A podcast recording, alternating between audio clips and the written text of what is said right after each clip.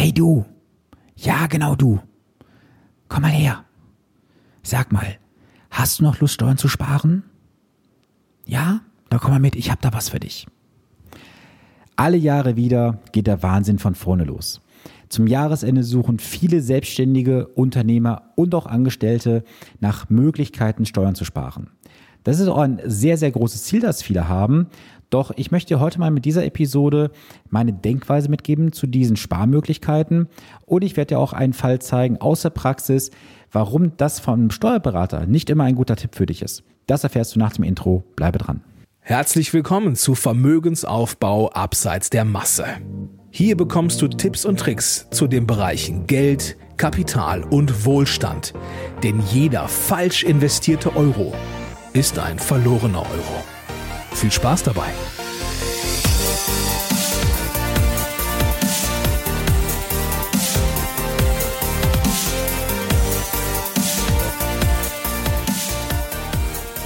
Hier ist immer noch Sven Stopka, dein wirklich unabhängiger Finanzexperte, der dich in den Bereichen Vermögensaufbau für zum Beispiel einen Ruhestand, die Vermögenssicherung und die Vermögensstrukturierung begleitet. Und das alles ohne, dass du Angst haben musst, irgendwelche Provisionen zu bezahlen, denn als echter Honorarberater ist das ein Fremdwort für mich. Ja, du hast gerade gesehen, das Intro habe ich heute etwas lustig aufgenommen. Doch dieses Hey du, möchtest du Steuern sparen? Da würden wahrscheinlich sehr, sehr viele Deutsche drauf abfahren. Denn im Bereich Steuern sparen, da schalten wir Deutschen kognitiv alles aus und wir würden auch jeglichen Mist mitmachen, sofern es nur heißt, du kannst Steuern sparen. Ich möchte erstmal zu Beginn so meine Sichtweise sagen, wir alle müssen Steuern zahlen, mal mehr, mal weniger. Wir können durchaus legal Gestaltungen üben. Das ist auch nicht verboten. Du darfst aber jeweils nicht eines vergessen, was ist die Konsequenz von der Konsequenz? Und bevor ich dir meine Gedanken dazu weiter mitteile, möchte ich dir ein Intro äh, oder eine Sprachnachricht einspielen, besser gesagt. Und zwar von einem Netzwerkpartner, den ich sehr, sehr schätze. Denn er hatte mich gefragt, sein Steuerberater hat ihm einen Tipp gegeben. Ich habe darauf kurz geantwortet. Und was seine Antwort darauf war, das hörst du jetzt. Ja, moin Sven. Danke für die ehrliche Nachricht. Ey, was sind das alle für Torfköppe? Die denken nur an sich und sehen dann nur, dass ich in dem Moment die 2700 Euro als steuerliche Erleichterung habe, aber dass ich dieses nur als Verrentung auf Lebenszeit wiederkriege und wenn ich Pech habe, sogar noch draufzahle. Warum sind Steuerberater so schlecht? Boah, ich habe die Faxen so dick, ey. Naja, aber erstmal danke fürs, äh, fürs ehrliche Wort. Sicherlich haben wir da mal drüber gesprochen, das ist richtig. Aber da kannst du mal wieder sehen, ich habe es leider wieder verdrängt und alles kann man sich nicht behalten. Danke für den Tipp. Dir eine schöne Woche bzw. schönes Wochenende. Bis später. Ciao. Erstmal vielen Dank an meine Netzwerkpartner, dass ich seine Antwort hier nutzen durfte. Und damit du auch weißt, worum es genau geht, werde ich dich mal kurz in das Thema reinbringen. Also es ging darum, dass ein Steuerberater ihm sagte, er könnte noch mal irgendwas für die Altersvorsorge machen und zwar zum Beispiel 10.000 Euro in eine sogenannte Basisrente einzahlen oder auch genannt Rürup-Rente. Für alle die, die es nicht wissen, im Jahre 2020 kann man davon 90 Prozent steuerlich absetzen. Das heißt also in diesem Fall 9000 Euro. Und jetzt mal angenommen, ich bin ja kein Steuerberater, der Steuersatz liegt bei 30 Prozent, dann wäre also 2700 Euro der effektive Steuervorteil gewesen. Anders gesagt, man zahlt also 10.000 Euro in diese Rürup-Rente ein, bekommt dann vom Finanzamt effektiv 2700 Euro finanziell zurück. Das heißt also irgendwo rund 27 Prozent. So, soweit, so gut. Ich habe aber dann auch den Netzwerkpartner gefragt, ähm, was ihm denn so wichtig sei. Und er selber hat halt einen sehr, sehr großen Drang, wie auch viele andere, dass er halt nicht bevormundet wird. Er möchte halt frei entscheiden können. Und das ist nämlich genau das, was bei der Rürup-Rente oder auch Basisrente nicht möglich ist. Und das ist auch das, was ich eingangs sagte. Du musst dich mit der Konsequenz von der Konsequenz beschäftigen. Denn die Konsequenz ist, wenn du vom Staat irgendwelche Förderungen bekommst, wie sie auch mal aussehen mögen, wirst du irgendwelche Nachteile schlucken müssen. Das ist beispielsweise auch in diesem Fall von der Basisrente, dass du halt später nur eine monatliche Rente bekommst und keine Kapitalmöglichkeit hast. So, aber ich werde gleich nochmal weiter darauf eingehen. Wovor ich dich halt nur warnen möchte, jetzt mal ganz oberflächlich gesagt. Wenn ein Steuerberater dir sagt, du hast die Möglichkeiten, Steuern zu sparen, dann solltest du bitte immer fragen, was ist die Konsequenz von der Konsequenz? Ich gebe dir auch gerne ein Beispiel dazu. In den letzten Jahren habe ich auch mit vielen Unternehmern gesprochen, die eine Kapitalgesellschaft haben, sprich eine GmbH. Und sie sagt mir dann auch in den Gesprächen, dass ihre Firma später nicht veräußerbar sei. Denn in vor, ja, ich sag mal, 10, 15, 20 Jahren haben sie sehr viele Steuerberater damit gebrüstet, sie haben halt Steuern gespart ohne Ende. Das haben sie auch, aber nur auf den ersten Blick. Denn es wurden sogenannte Pensionsrückstellungen gebildet, die heutzutage nicht ausfinanziert sind. Und das ist ein Riesenproblem für viele Kapitalgesellschaften, dass da teilweise hohe sechs- oder sogar siebenstellige Rückstellungen sind, die nicht gedeckt sind. Und damit ist eine Firma komplett nicht veräußerbar. Und ähm, ich bin jetzt, wie gesagt, kein steuerlicher Experte für diesen Bereich. Da gibt es sicherlich auch Firmen, die da drin beraten dürfen in diesen äh, Problemfällen. Ich habe da einfach, wie gesagt, nur häufig diese Fälle gesehen, wo ich dann auch mich gefragt habe, warum habt ihr diese Kohle denn nicht? Ja, und dann sagte der eine damals, ja gut, die Rückstellung haben wir gemacht, weil ich damals nicht, nicht liquide war. Der andere sagte, ja, ich habe das Geld für anders für ausgegeben. Und da kommen wir wieder zum Thema finanzielle Intelligenz. Denn wenn du doch eine Rückstellung aufbaust oder bildest, besser gesagt, dann musst du auch dieses Geld doch effektiv beiseite legen und nicht für andere Dinge ausgeben. Das ist doch eigentlich das kleine A mal eins, das du auch im privaten Segment machst. Guck mal, mal, wenn du jetzt beispielsweise hingehst und dir auch eine Rücklage bildest für beispielsweise deinen Urlaub, wenn du sagst, du nimmst jeden Monat 100 Euro Rücklage für den nächsten Urlaub, dann hast du nach einem Jahr 1200 Euro. Wenn du jetzt an diese Rücklage rangehst, weil das Auto kaputt geht, dann kannst du halt nicht mehr für 1200 Euro in den Urlaub fahren. Das ist so einfach im privaten Bereich, nur im unternehmerischen Bereich wird das Thema oft anders gesehen, weil man halt mit größeren Zahlen jongliert. Und dann gibt es natürlich auch diese Aussagen so wie, naja, ich pack das wieder drauf, auch das wird nicht passieren. Ich mache mal ganz ehrlich, wie viele von euch als Zuhörer haben schon mal irgendwo Gelder aus anderen Töpfchen rausgenommen, haben dann gesagt, naja, ich pack das wieder zurück und was ist am Ende passiert? Höchstwahrscheinlich nicht alles oder ist es gar nicht zurückgeflossen. Ich sage, ich will dir jetzt auch selber als Hörer nichts unterstellen, aber ich weiß aus vielen Gesprächen auch aus den letzten Jahren, dass das oft ein Problem gewesen ist. Ja, dann ist natürlich noch ein anderes Problem, gerade auch im Bereich der Steuerberatung. Die Steuerberater sind oft einfach Buchhalter. Ich sage mal ganz krass, wie ich denke, denn ich habe ja sehr viel mit Unternehmern zu tun, mit Selbstständigen und wenn ich dann selber so von meinen Gedanken mal erzähle hier und da, wo ich sage, warum machst du nicht dies oder jenes mal nur oberflächlich angerissen, dann kriegen die oft große Augen, fragen, hä, wieso hat mein Steuerberater das bisher nicht erzählt?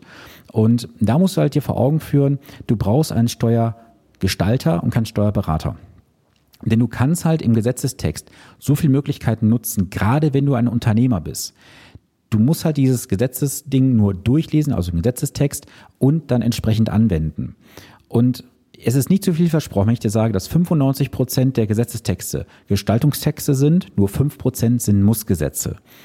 Und ich gebe dir auch gerne so ein einfaches Beispiel.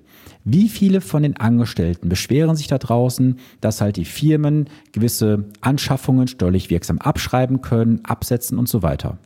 So, jetzt frage ich dich mal ganz persönlich, wenn du Privatperson bist, hast kein Unternehmen und bist nicht selbstständig, warum hast du denn kein Kleingewerbe zum Beispiel angemeldet?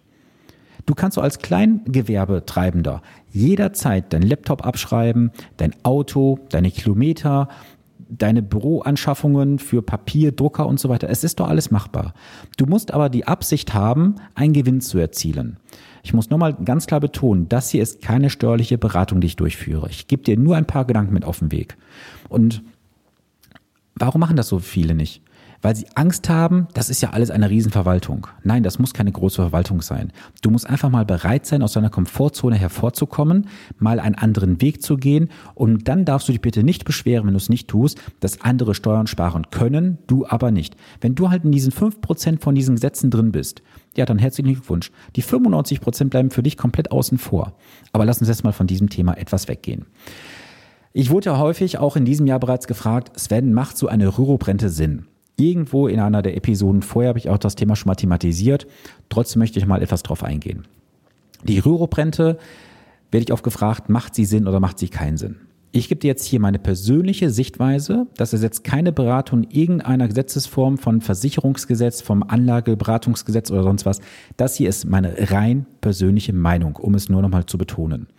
Also, eine Rüruprente ist nach meinem Dafürhalten nicht sinnvoll. Ich sage dir auch warum. Erstens, klar, du hast natürlich einen steuerlichen Vorteil, aber den wird der Staat sich später sicherlich wieder x-fach bei dir wiederholen. Das ist Fakt. Und jeder Berater, der dir heute sagt, du hast als Rentner, als Pensionär später weniger Steuern zu zahlen, das soll er dir bitte belegen, denn es gibt Statistiken, die belegen, dass deine Steuerbelastung höchstwahrscheinlich im Rennalter höher sein wird als heute. Aber das soll dein Berater dir erklären, weil dafür ist er Experte. Dann ist natürlich immer ein Argument, du kannst ja diesen Beitrag für die Rürup-Rente steuerlich absetzen. Ja, das kannst du aktuell zu 90 Prozent. Ab 2030 sind es dann 100 Prozent. Trotzdem musst du halt immer wissen, du kriegst nie das Geld eins zu eins wieder zurück, nur prozentual entsprechend wieder äh, in Form dieser Rechnung vorhin von oben. So, da musst du immer prüfen, lohnt sich dieses Produkt tatsächlich auch unter Berücksichtigung aller Kosten? Und ich sage dir ganz ehrlich, diese Rürup-Renten, Riester-Renten, betriebliche Altersvorsorgeverträge, das sind Kostenfresser ohne Ende. Und da musst du bitte mal in das Produktinformationsblatt gucken und mach dir bitte Licht ans Fahrrad. Die Dinger kosten richtig viel Geld. Und oft übersteigt das sogar die äh, entsprechenden Förderungen, gerade bei den kleineren Summen. Und ich habe da auch wieder so, so ein Ding gesehen vor ein paar Wochen in, im Coaching. Diese Person hat ganz normal verdient im Durchschnitt, ich glaube, ihre 3000 Euro brutto im Monat und hatte eine Rürup-Rente, eine Basisrente von monatlich 50 Euro. Da frage ich mich immer, was sollen denn diese Mickey-Maus-Verträge tatsächlich bringen? Das ist doch reiner Produktverkauf gewesen, das war nicht sinnorientiert, gar nichts. Und auch bei dieser Person kam raus später, dass dieses Produkt gar nicht passte zu den Anforderungen, die sie hatte. Wie gesagt, ich habe nicht zum Thema Versicherung beraten, um das klarzustellen. Dafür habe ich auch keine entsprechende Zulassung innerhalb der meiner Firma. Was ich nur sagen konnte, ist, dass von den äußeren Parametern, die ja auch in diesen Produkten drinstehen, in diesen Highlightblättern und so, passte vieles einfach nicht drauf. So, da musst du bitte darüber im Klaren sein. Du bekommst später aus dieser Rürup-Rente nur, ich betone nur eine monatliche Rente. Das heißt, es ist völlig egal, ob du da 100.000, 300.000, 500.000 Euro drin hast. Dieser Vertrag wird später nur verrentet werden. Daraus gibt es keine Kapitalauszahlung. Da musst du bitte ausrechnen, wie lange musst du diesen Vertrag überhaupt verrenten lassen, um dein Kapital zurückzubekommen. Denn, wie heißt es so schön, zu verschenken haben wir nichts. Und wie viele Verträge da draußen haben eine Rentengarantiezeit von fünf Jahren oder zehn Jahren? Das ist nichts. Und ich kläre dir jetzt auch gerne mal diese Rentengarantiezeit. Angenommen, du gehst mit 65 Jahren in Rente. Der Vertrag wird verrentet. Du stirbst mit 71 Jahren, hast einen Ehepartner, der noch lebt dann wird diese Rente nicht weiter bezahlt, weil es wieder nur eine fünfjährige Rentengarantiezeit ausgesprochen stirbst du jetzt mit 67, weil du mit 65 die Rente bekommen hast, dann würde bis zu deinem fiktiven 70. Lebensjahr entsprechend diese Rente weiter bezahlt werden. Und in vielen Fällen, die ich gesehen habe, sind das reine Kapitalvernichtungsmaschinen und haben nicht den Sinn und Zweck erfüllt, wofür sie eigentlich da sind. Dann hatte ich gerade gesagt, das Thema Ehepartner. Es gibt nur den sogenannten engeren Hinterbliebenenkreis. Das heißt, dieses Geld wird später nur ausbezahlt an Ehepartner oder kindergeldberechtigte Kinder. Na gut, es geht ja der Trend hin, dass man immer später Kinder bekommt. Dass mit 67 noch ein sehr junges Kind hast, ist sehr unwahrscheinlich. Und auch beim Thema Ehepartner muss man natürlich gucken. Meistens ist der Ehepartner ungefähr identisch alt. Also, dass da nochmal 20, 30 Jahre hinten dran kommen, ist recht unwahrscheinlich. Generell gilt immer, du musst schauen, ob dieses Produkt überhaupt in dein Konzept hineinpasst. Jeder von euch als Zuhörer hat ein eigenes Konzept, jeder hat eine eigene Anforderung und bitte immer prüfen, passt dieses Produkt mit allen seinen Vorteilen wie Nachteilen in meinen Plan hinein. Und schalte bitte da den Kopf ein. Ich weiß, das klingt erstmal sehr geil, wenn dir da irgendein Verkäufer sagt, du sparst ja Tausende von Euro an Steuern. Lass dir Bedenkzeit und rechne es genau nach und prüfe, ob das in deine Konzeption hineinpasst. Und ich muss es nochmal betonen, dieser Vertrag ist nicht übertragbar. Das heißt also, du musst dir heute auf den heute verfügbaren Informationsgrundlagen einen Anbieter suchen, wovon du ausgehen kannst, dass dieser noch in 20, 30, 50 Jahren im Markt tätig ist. Ich hatte es bereits in der vorigen Folge mal gesagt, es gibt sehr viele Versicherer, wo die Substanzkraft heute nicht besonders hoch ist. Die Aufsichtsbehörde BaFin sagt aber nicht, welche Versicherer halt betroffen sind. Also ich weiß nur aus den ähm, Recherchen, dass halt im aktuellen Stand 22 Versicherer von rund 80 in der sogenannten engen Manndeckung sind. Die enge Manndeckung bedeutet also, dass die Versicherer wissen, dass sie die Kundenversprechen nicht erfüllen können oder nur sehr, sehr knapp. Und was wäre denn, wenn jetzt dein Anbieter im Falle Fälle ja, nicht mehr zahlen kann? Dann kann ich dir sagen, was passiert. Der Paragraph 314 VAG tritt in Kraft. Und ich nehme nochmal dieses Beispiel und gebe dir auch gerne mal da das Ganze im O-Ton wieder. Denn da steht ja drin, ähm, dass halt die entsprechenden garantierten Leistungen herabgesetzt werden können. Und dass die Pflicht von dir besteht, weiterhin die bisherigen Entgelte weiterzuzahlen. Und übrigens gilt dieser Paragraph auch für bereits zugesagte Renten. Und jetzt musst du dir bitte mal auf der Zunge zergehen lassen, dass du keine Garantie hast. Und die Deutschen sind ja ein Volk von Sicherheitsfetischisten, von Garantieliebhabern und so weiter. Es ist nichts sicher. Selbst nicht mal das Geld bei deiner Bank. Denn im Einlagensicherungsfonds in den Statuten steht in Paragraphen 6 Absatz 19, glaube ich, dass ein Rechtsanspruch auf den Einstieg des Einlagensicherungsfonds nicht besteht. So, und ja, wie gesagt, ich mache das hier Freestyle-mäßig. Ich will dir jetzt einfach nur mal vor Augen führen. Diese ganze Scheiße, die uns da draußen erzählt wird von Sicherheit und Garantie, das ist eine Farce. Wir haben keine Sicherheit und keine Garantie. Wir haben nur die Sicherheit, dass wir irgendwann im Leben sterben müssen.